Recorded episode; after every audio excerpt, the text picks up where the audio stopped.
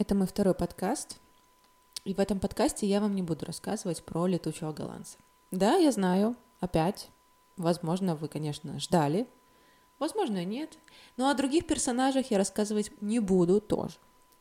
А хотел бы поговорить на такую близкую, возможно, всем тему о том, почему мы уходим, а потом возвращаемся. И я вообще раньше не любила кофе. А, я помню, как раньше никогда не пила кофе. Мне абсолютно не нравился ни вкус, ни запах, ни ощущения после него. Я, в принципе, даже не имела понятия, что такое латте или чем эспрессо отличается от капучино. А потом я начала в нем разбираться и познавать, запоминать какие-то названия и степени горечи, кислоты каждого из них. Ведь так начинается влюбленность, а у кого-то может и любовь. И со временем я нашла свой кофе. И это был тот самый латте. И я упивалась им, от него было просто нереально много энергии. Голова работала, создавая миллионы идей в секунду. Я была сосредоточена и постоянно собрана. А потом эффект э, почему-то понемногу начал пропадать. Ну, наверное, потому что я пила его слишком много, и мне приходилось прям увеличивать эту дозу и искусственно вливать в себя все больше и больше кофе, и чашки становились все большего и большего размера. И я уже не так наслаждалась кофе в стенах Старбакса или там Грин Кафенера, а после он мне и вообще перестал нравиться. Конечно, я добавляла в него какие-то сиропы, корицу, какао, взбитые сливки, но все равно вкус для меня был не тот.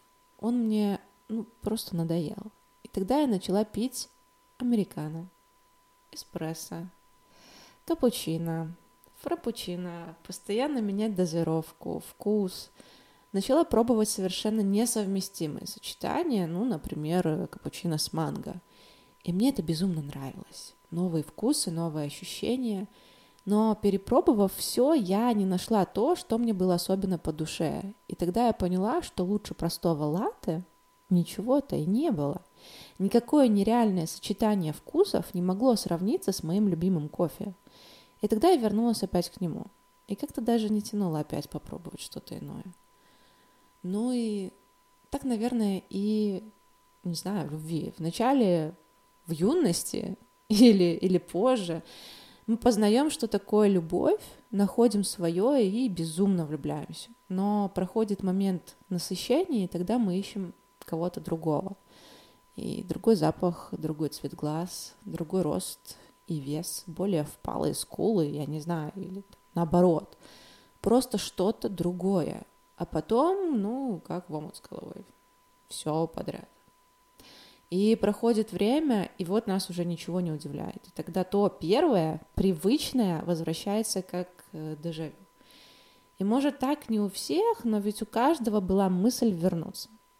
И это не есть хорошо или плохо, это есть жизнь, которую надо познавать, менять и принимать.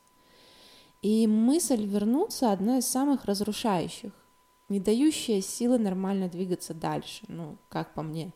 Самое сложное, когда это самое прошлое настолько подняло планку, что уже ни один, так сказать, спортсмен не может допрыгнуть.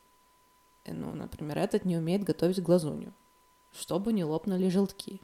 Next. Тот не понимает, что нельзя наливать вино в мокрый бокал, потому что тебя от этого выворачивает. Наизнанку ты судорожно хватаешь салфетку, стираешь разводы из бокала, ну, как, в принципе, его из своей жизни. А у третьего ужасный вкус на цветы. И вместо того, чтобы собирать все розовые герберы по городу, потому что они продаются только по одной в каждой цветочной лавке, он приносит букет красных роз, а красный цвет ты не любишь, и вообще время пионов, так что забирай свои ромашки. Thank you, uh, next. Потом пытаешься снизить планку. Но чемпионы же прыгают высоко, а не чемпионы нам так и не нужны. Только разве отношения это спорт? А если так, то, возможно, это не прыжок с препятствием. Ну, может, это ну не знаю, баскетбол. И понижать планку как бы не надо.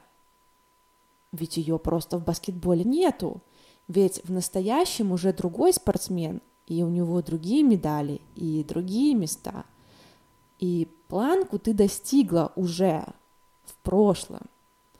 А ведь теперь можно научиться играть в гольф, или в крокет, или в шахматы, в конце концов. Мы всегда возвращаемся, потому что знаем, каково оно там. Ведь всегда проще быть асом в уже известном, чем дилетантом в новом. И желание научиться играть во все, хотя бы понемножку. Ведь э, сколько человек из нас в детстве, например, играли в теннис, или катались на велосипеде, рисовали, лепили из глины. И это все остается с нами, как опыт.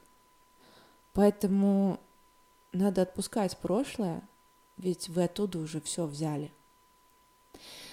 Ну а если вы думаете, что все еще не закончено, и что-то вы там упустили, и это была ваша судьба, а вы сейчас сидите ровненько на попе, а там кто-то занимается чем-то, чем бы вы хотели с ним заниматься, то можно вспомнить одну фразу, что все всегда заканчивается хорошо. И если все закончилось плохо, значит это еще не конец.